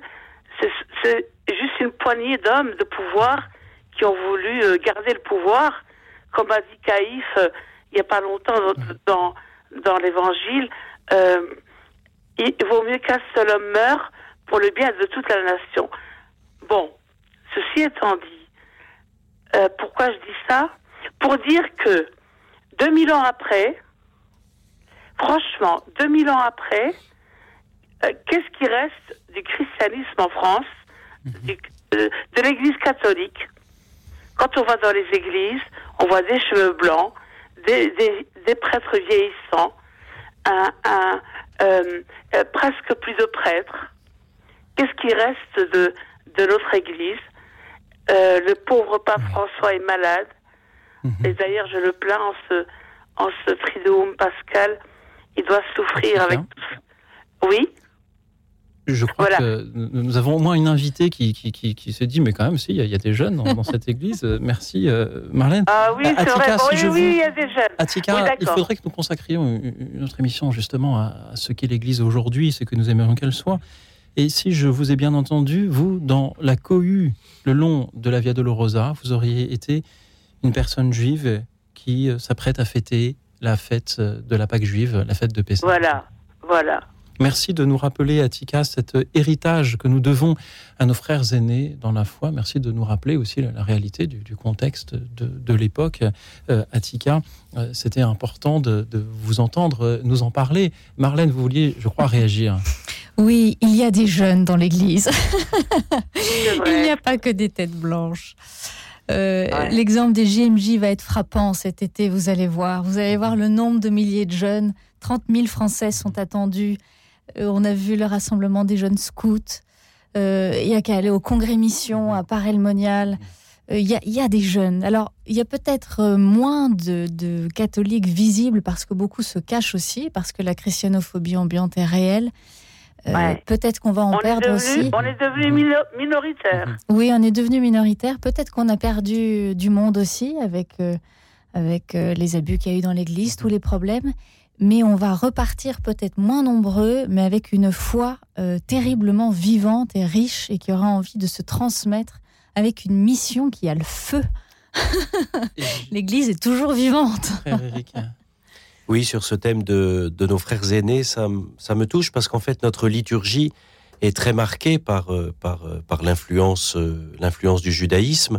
Par exemple, l'offertoire, au cours de chaque, de chaque Eucharistie, euh, Où nous, où nous bénissons Dieu pour les dons qu'il nous fait et qu'il nous permet de lui rendre. Et donc, euh, oui, c'est important de, de, de, de ne pas condamner tout le peuple euh, d'un seul, euh, d'un seul tenant. Effectivement, euh, ce furent probablement certains qui ont, qui ont dressé euh, la foule contre Jésus. Et, et certainement, cette foule était beaucoup plus complexe qu'on ne le pense. Et dans la foule, il y a aussi Johanna qui nous appelle depuis Grenoble. Bonsoir Johanna, et merci à Attika d'avoir été avec nous. Bonsoir Johanna. Bonsoir Louis-Auxile et bonsoir à vos invités. Bonsoir. Et bon Triduum pascal à tous. À vous aussi, merci. Merci. Alors moi, euh, j'aimerais être euh, euh, le rouge-gorge. Je ne sais pas si vous connaissez cette légende. Il y a fort longtemps, un, mo- un modeste oiseau au plumage brunâtre, alors qu'il volottait, il s'approche de Jésus, crucifié sur la croix. Il se pose sur son épaule de ses ailes, il essuya ses larmes et de son bec, il arracha les épines qui lui blessaient la tête. Une goutte de sang tomba sur sa gorge, colorant à jamais son humble plumage. Et il me semble aussi qu'il y a une belle représentation euh, de ce rouge-gorge, c'est la Vierge au Chardonneret, peinte par Raphaël Sanzio en quinze cent six. Donc pourquoi l'oiseau ? L'oiseau, le symbole de la liberté, la liberté intérieure. Un oiseau, c'est, c'est, euh, ben c'est euh, on prend de la hauteur en fait, on ressemble à un homme de la hauteur aussi. Et en même temps, on est au plus, on est proche du Christ sur la croix, comme l'oiseau, et, et euh, il a été imprégné par son sang, le sang du Christ qu'on prend. Euh, Enfin, que pendant la messe, euh, on, ben, on prend, on, on boit le, le corps et le sang du Christ. Voilà pourquoi l'oiseau, en fait, c'est ce petit oiseau qui, qui était autour et qui, pour moi, euh, représente euh, le ciel.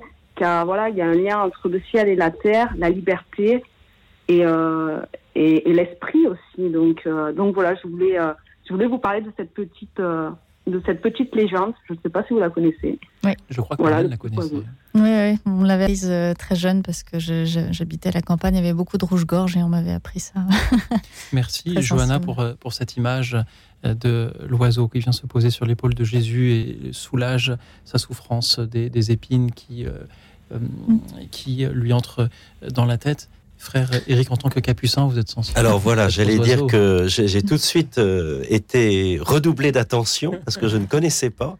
Mais évidemment, il y a, il y a toute l'image du, du sermon aux oiseaux de saint François, donc le franciscain que je suis est sensible.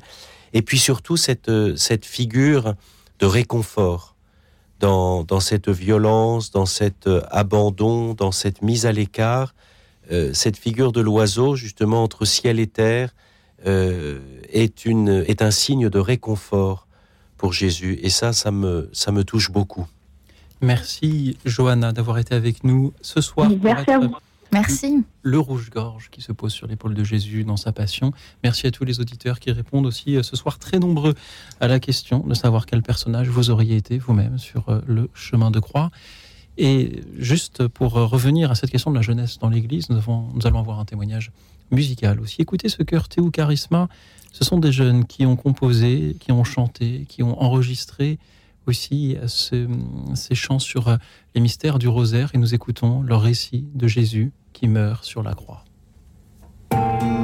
Écoute dans la nuit, une émission de R C F et Radio Notre-Dame.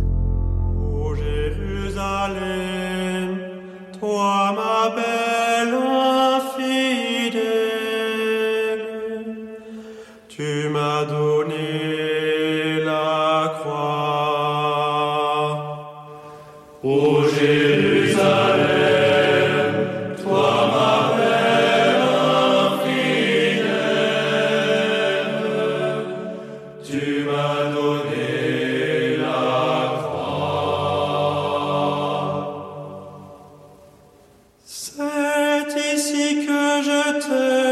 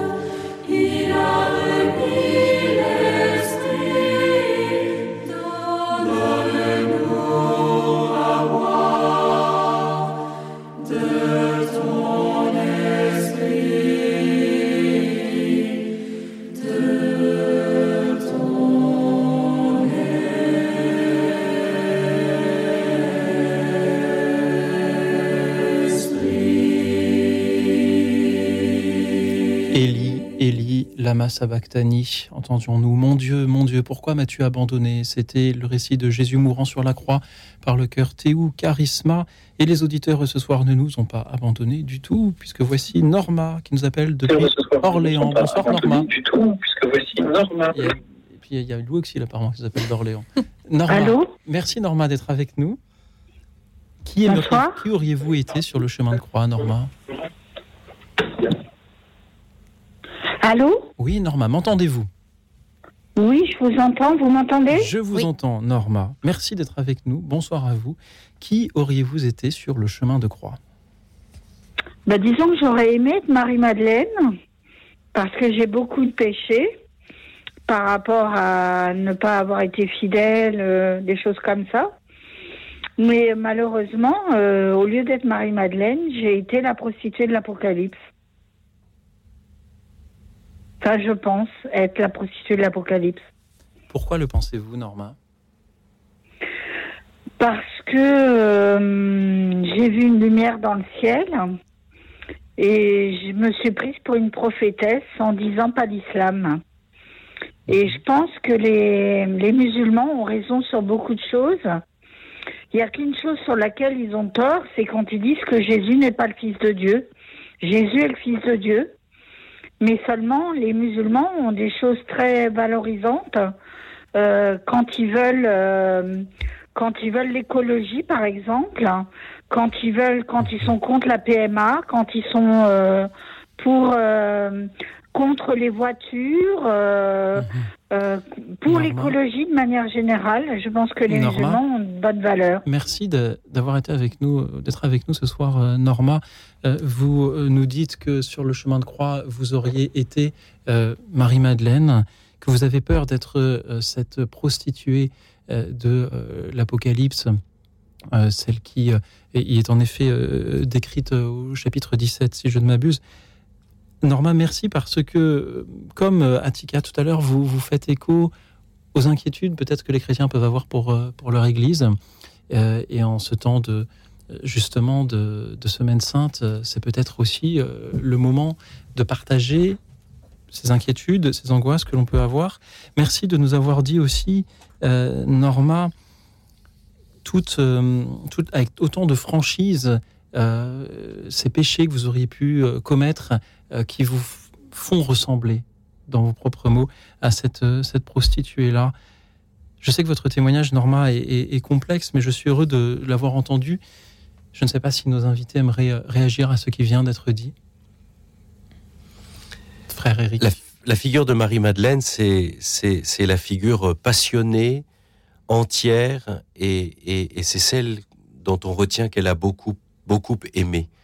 C'est-à-dire qu'elle a été capable d'une, d'un retournement, d'une conversion euh, euh, grande et entière, et, et, et, et, et seul Jésus peut... Euh, rendre quelqu'un aimable à ses propres yeux. Euh, et, et ça se vérifiera lors, lors de la résurrection, euh, euh, dans ce quiproquo de ne pas se reconnaître. Et ce retournement, ça me, ça me frappe toujours dans, dans cette page d'Évangile de Jean, où Jésus apparaît à, à Marie-Madeleine, c'est qu'il y a tellement de retournements qui sont évoqués qu'on a l'impression qu'elle devient comme une toupie. Mais parce que ça, ça veut évoquer justement que Jésus est capable de rendre aimable quelqu'un à ses propres yeux. Et, et, et c'est le, le grand mystère de la miséricorde. Merci encore, Norma, d'avoir été avec nous ce soir. Et je vis une femme assise sur une bête écarlate, couverte de noms blasphématoires, et qui avait sept têtes et dix cornes. La femme vêtue de pourpre et d'écarlate, étincelée d'or, de pierres précieuses et de perles. C'est le chapitre dix-sept du livre de l'Apocalypse. Ce que j'entends dans le témoignage que vous nous avez offert ce soir, Norma, c'est que ce chemin de croix nous questionne sur, euh, au fond, qui nous sommes, par rapport à ce que nous aimerions être, ce que nous aurions aimer, euh, de pouvoir devenir, qui nous sommes par rapport euh, au Christ également. Merci Norma d'avoir été là ce soir pour euh, que chacun s'interroge aussi euh, de cette manière. Et merci à présent à Gérard qui nous rejoint depuis euh, le Nord, euh, depuis la Madeleine. Bonsoir Gérard. Bonsoir. Alors je suis très content de votre très belle émission. C'est une... ça réchauffe le cœur. Alors moi, j'ai pas pris le meilleur rôle parce que euh, je...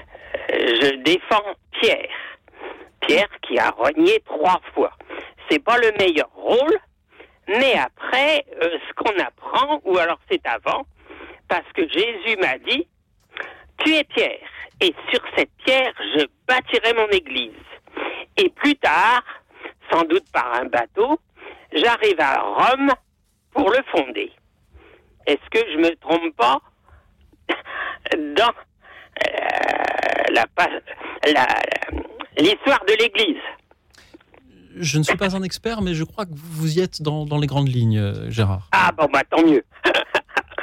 Alors oui, alors donc, alors euh, je vais dire bonsoir à Monsieur l'abbé et la dame que j'ai pas entendue. Marlène. Euh, voilà. Ah, bonjour Madame Marlène.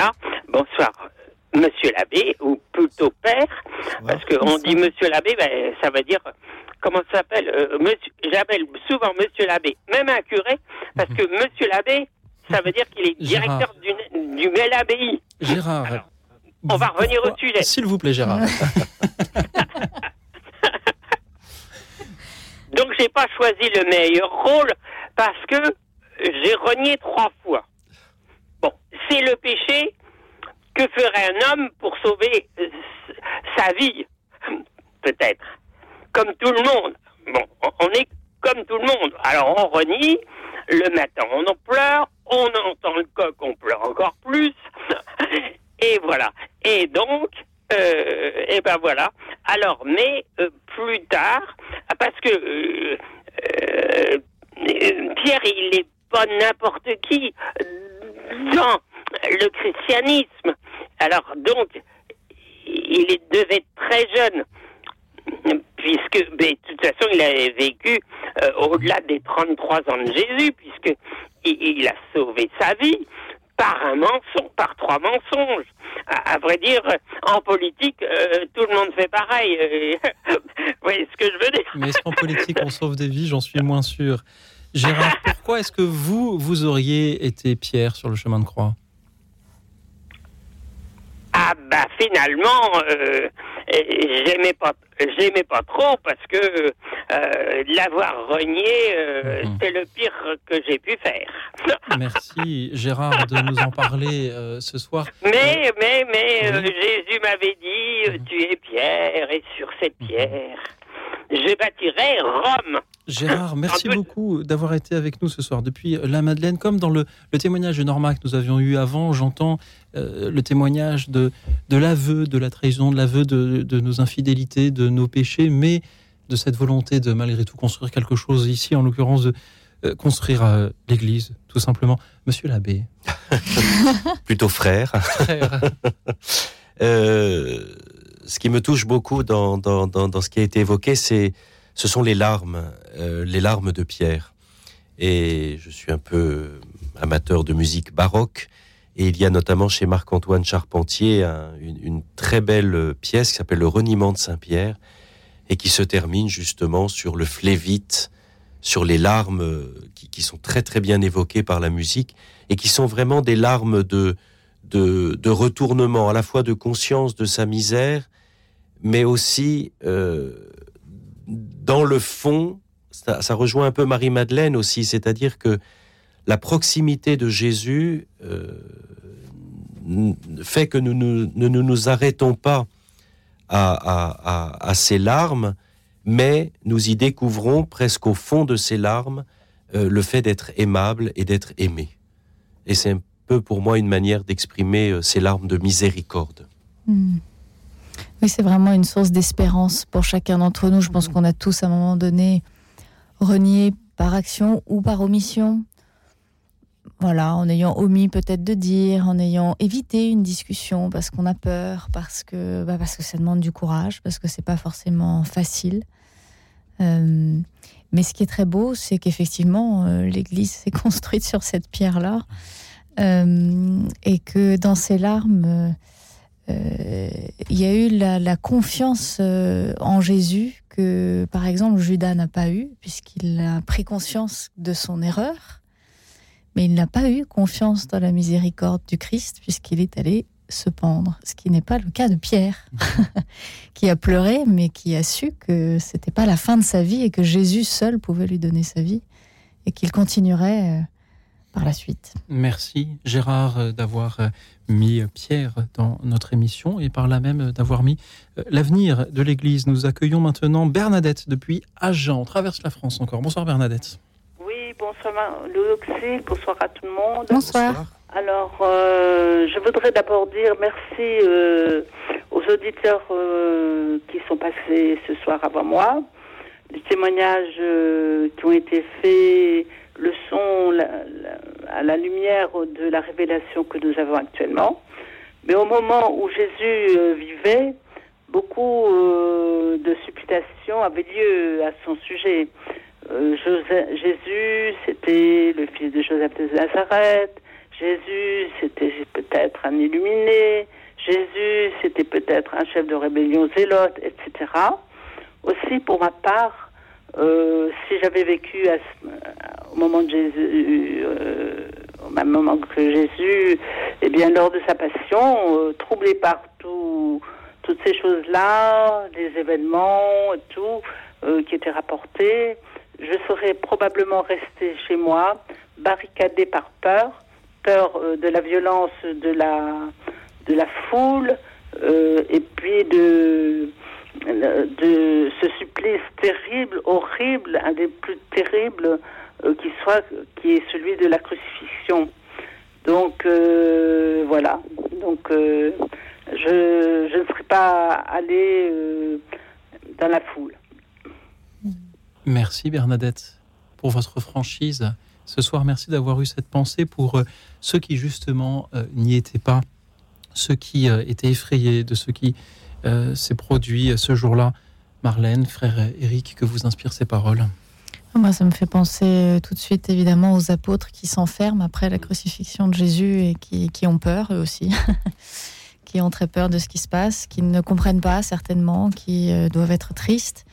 Et puis, euh, alors qu'ils sont barricadés, les portes fermées, Jésus apparaît, euh, paisible, pour leur donner sa paix. Euh, mmh. Voilà, je crois que c'est, la, c'est... N'ayons pas peur d'être enfermés, parce que même si on se barricade, de toute façon, Jésus passe. Donc, c'est pas grave, c'est une bonne nouvelle. Mais c'est vrai que je suis sensible à, à, à, à ce que vient de dire l'auditrice en disant, euh, ben, par rapport à toute cette cohue, à toute cette violence, justement... Euh, je, je ne me laisse pas en, euh, entraîner au sens de, de engouffrer finalement là-dedans. Et donc je, je, je cherche à me mettre à l'écart, euh, mais l'écart ne signifie pas forcément l'indifférence, mais simplement de de pas de pas hurler avec les loups, pourrait-on dire. Merci Bernadette d'avoir été avec nous ce soir pour... Euh... nous inviter à, à ce recul-là. Merci à présent à Jean-Daniel qui nous rejoint depuis Caen. Bonsoir Jean-Daniel. Bonsoir Louis-Auxile Maillard, bonsoir Marlène, bonsoir Abbé Capucin, bonsoir à tous les auditeurs. Bonsoir. Bonsoir. Et bien, en fait, moi, euh, je, je m'apparente encore à l'heure actuelle à la croix que Jésus a portée euh, le long de son chemin de croix jusqu'au mont Golgotha, car euh, la croix représente l'Église, hein. Et c'est pour, euh, au nom de cette croix, qu'il accepte Jésus d'être crucifié pour nous sauver et nous laver du péché.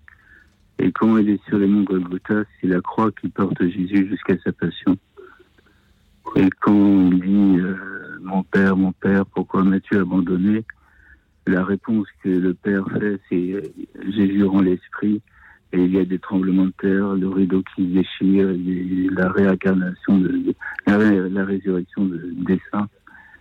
Voilà. Et je trouve que c'est encore d'actualité que de parler et de porter autour du cou une croix pour dire qu'on est chrétien C'est-à-dire dans le mot croire, il y a le mot croire, et, et voilà. Et j'ai par ailleurs euh, envie de vous lire une petite prose, si vous me permettez. Oui, Jean-Daniel, si ce, si ce n'est pas trop long, allez-y. Non, ce n'est pas trop long. En fait, c'est une grâce que j'ai reçue le dix-sept septembre deux mille vingt-deux. Et c'est en, c'est en prose. Voilà. Allez-y. J'ai beaucoup pleuré ce jour-là, à l'heure de la piété. Et mes larmes étaient le sang du Christ. Son corps était mort. Et entre mes mains, j'y voyais la vie. Mon cœur pleurait. Mais je me réjouissais et j'espérais beaucoup en la promesse de Dieu le Père. À cette heure-là, je n'y voyais plus le corps de mon fils, mais le corps de Dieu crucifié. Amen. Amen. Merci Jean-Daniel. Merci de nous dire tout simplement que sur le chemin de croix, vous auriez aimé être la croix pour soutenir le crucifié. Merci pour cet abandon dont vous témoignez, Jean-Daniel. Je vous propose... sans plus attendre, d'écouter Gisèle qui nous rejoint depuis Reims. Bonsoir Gisèle. Euh, bonsoir euh, Daniel. Alors Jean-Daniel qui était avec nous depuis Caen, nous avons là le frère Éric Bidot qui est toujours avec nous, prénom Marlène, comédienne, chanteuse et moi-même. Gisèle, merci de, de nous rejoindre. Qui auriez-vous aimé être sur le chemin de croix ? Sur le chemin de croix, j'aurais aimé être une amie de Marie. Marie, mère douloureuse, dévastée, apercevant son fils ensanglanté, titubant, battu, moqué par la foule. J'aurais aimé donner le bras à Marie. J'aurais essayé de la consoler.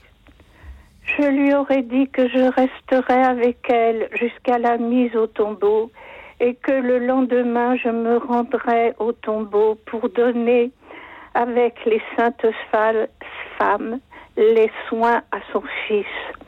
Je lui dirai que son fils était le fils de Dieu et qu'il accomplissait les Écritures. Je lui dirai, Marie, mère de Dieu, les souffrances de votre fils Jésus ouvrent à nous, tous les humains, les portes du paradis. Voilà. Merci Gisèle. Merci pour uh, vos belles paroles de ce soir. Vous auriez aimé être euh, cette amie qui euh, soutient Marie dans oui. sa douleur. Euh, et peut-être auriez-vous oui. pu euh, lui dire ces paroles que nous entendons chanter par euh, le chœur Célébratio. Ô Marie, ne pleure plus. Écoute dans la nuit, une émission de R C F et Radio Notre-Dame.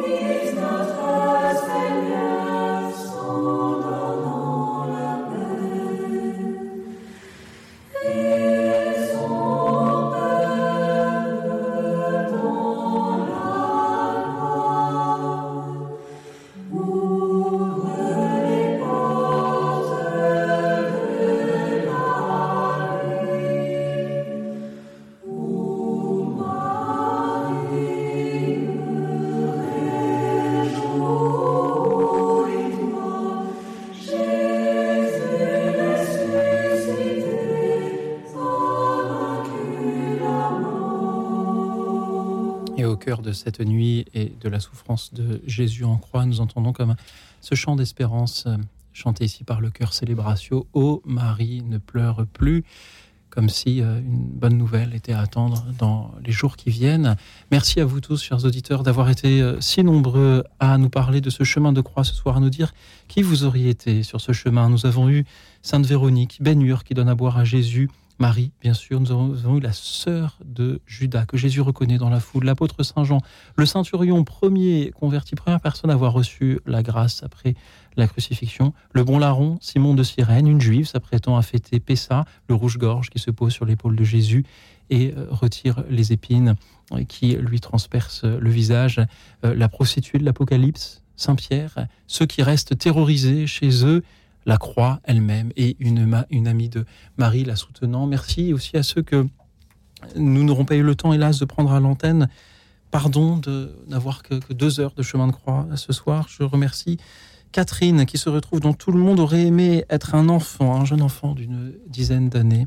Merci à Myriam qui aurait aussi pu être chacun de ces personnages cités et se demande qui est le jeune homme qui s'est sauvé et qui était tout nu. Alors, en, en lisant euh, euh, cela, je, je vois qu'il y a en effet cette fuite du jeune homme nu relatée par euh, saint Marc lors de l'arrestation de, de Jésus. Il y a même une fiche Wikipédia au nom du jeune homme nu sur laquelle vous pourrez euh, tout, euh, tout apprendre. Myriam, merci euh, d'être, euh, de l'avoir cité une interprétation et qu'il s'agirait de euh, l'évangéliste Marc lui-même, mmh. euh, se sentant euh, nu au moment de, euh, voilà, d'en écrire le récit.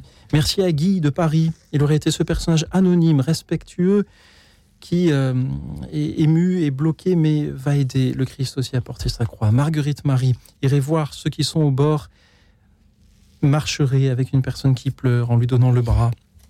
Pierre aurait été le fils d'une famille qui a souffert. Mathieu, alors Mathieu, lui, il va carrément, il aurait été Dieu, la meilleure place. Mais justement, la venue de Jésus n'est-elle pas l'annonce de cette communion ? Jésus priant sous le mont des Oliviers pour que tous soient un. Merci Mathieu d'avoir mis Dieu dans notre émission. Pascal de Dieppe nous parle du groupe Antidote, groupe de pop louange. Eh bien, je vais euh, m'empresser de le découvrir pour le mettre dans euh, la programmation musicale. Ce sujet euh, lui a fait euh, penser à, à ses chansons. Merci à Magali qui a suivi le chemin de croix dans euh, les montagnes de la Creuse et aurait pu en témoigner. Evelyne de Lorient se, se projette dans le personnage de Simon de Cyrène. Michel des Alpes-Maritimes remercie Serge de nous avoir parlé de, de Ben-Hur ce soir. Colette de Dijon, Véronique. Brigitte de Béziers aurait voulu être la Vierge Marie pour soutenir son fils. Nous avons l'ami de, la, de Marie qui soutient Marie, mmh. et Marie qui, qui soutient son fils, et son fils qui soutient le reste du monde. Sylviane de Paris, Sainte Véronique également, aurait, aurait-elle pu être Fabrice de Hier, euh, s'imagine en Simon de Cyrène. Euh, Florence voulait simplement s'enquérir du nom des invités. Bien, je vais le redire dans quelques instants, Florence. Claudia nous écoute depuis l'Essonne et aussi pense à Sainte Véronique, Jean-Louis et Simon de Cyrène. Simon de Cyrène et Véronique, on, on la cote hein, ce mmh. soir. Claude de euh, Neuilly-Plaisance aurait voulu faire une analyse psychologique de l'événement. Je pense que deux heures n'auraient pas suffi, Claude. Patience aurait voulu être avec les femmes de Jérusalem. Marie, euh, Marie pense aussi à Sainte Véronique, euh, comme Thérèse. Euh, je salue Sandrine de Paris qui, elle, aurait été Barabbas pour lui rendre la place qui est destinée. Quelle idée, Sandrine. Je remercie de nouveau Jean-Daniel de Caen et puis un autre Simon de Cyrène, Marie-Jeanne de Metz. Merci aussi à tous ceux qui nous suivaient en direct sur euh, la chaîne YouTube de Radio Notre-Dame. Merci à vous tous qui, euh, par la beauté de vos témoignages, de vos méditations, nous avez aidé à vivre un, un magnifique chemin de croix radiophonique et à peut-être mieux comprendre qui nous aurions pu être, qui nous devrions être sur ce chemin de croix, en nous interrogeant aussi sur nos propres trahisons, nos propres infidélités, nos propres timidités également. Chers amis, c'était une joie de passer ce chemin de croix avec vous, et vous, frère Éric, et vous, Marlène. Qu'avez-vous ressenti ce soir en entendant tous les témoignages de nos auditeurs ? Beaucoup de joie, parce qu'il y a un grand désir de, de Dieu dans tous les témoignages qu'on a pu entendre. Euh, sans crainte, en fait, chacun a pu trouver sa place euh, euh, sur ce chemin de croix, et l'universalité de, de, des évangiles, de, de, de tous ces personnages qui nous permettent de nous projeter euh, est toujours euh, tant d'actualité. C'est très réjouissant euh, de voir que nous sommes tous sur ce chemin ensemble, et nous n'avons pas peur d'être nus avec le Christ et d'être pauvres avec lui, parce que nous allons pouvoir y goûter euh, la vie éternelle avec lui. Nous avons tous notre place en Jésus. C'est ce que j'ai entendu ce soir par différents biais, par différentes euh, références sur ce chemin de croix. Nous avons tous notre place et, et, et tous nous croisons le regard de Jésus. Et c'est un regard qui nous relève, c'est un regard qui nous réconforte, c'est un regard qui veut nous dire euh, que nous sommes aimables, que nous sommes dignes d'être aimé. Et, et, et c'est tous ces jeux de regard finalement que je retiens à travers ces personnages que nous avons évoqués, jusque dans ce rouge-gorge qui aura peut-être eu ma faveur ce soir, puisque c'était une découverte. Mais voilà, cette, cette, nous avons tous notre place en Jésus, et Jésus veut euh, trouver de la place en chacun de nous. Et je trouve que c'est la bonne nouvelle de Pâques. Il y a la place que nous avons, il y a la place que nous pourrions, que nous aimerions prendre.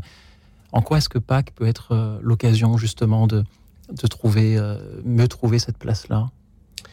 Eh bien, c'est, je, je, je, je, je retiens un peu cette image que euh, c'est souvent utilisé dans les évangiles, cette idée du banquet nuptial. Euh, et, et, et c'est Jésus, en fait, qui nous, fait, qui nous rend dignes d'occuper notre place à ce banquet. Par son appel, moi je dirais en répondant à son appel, je suis très marquée par Jésus dans, dans le jardin, ressuscité, qui appelle Marie-Madeleine par son prénom.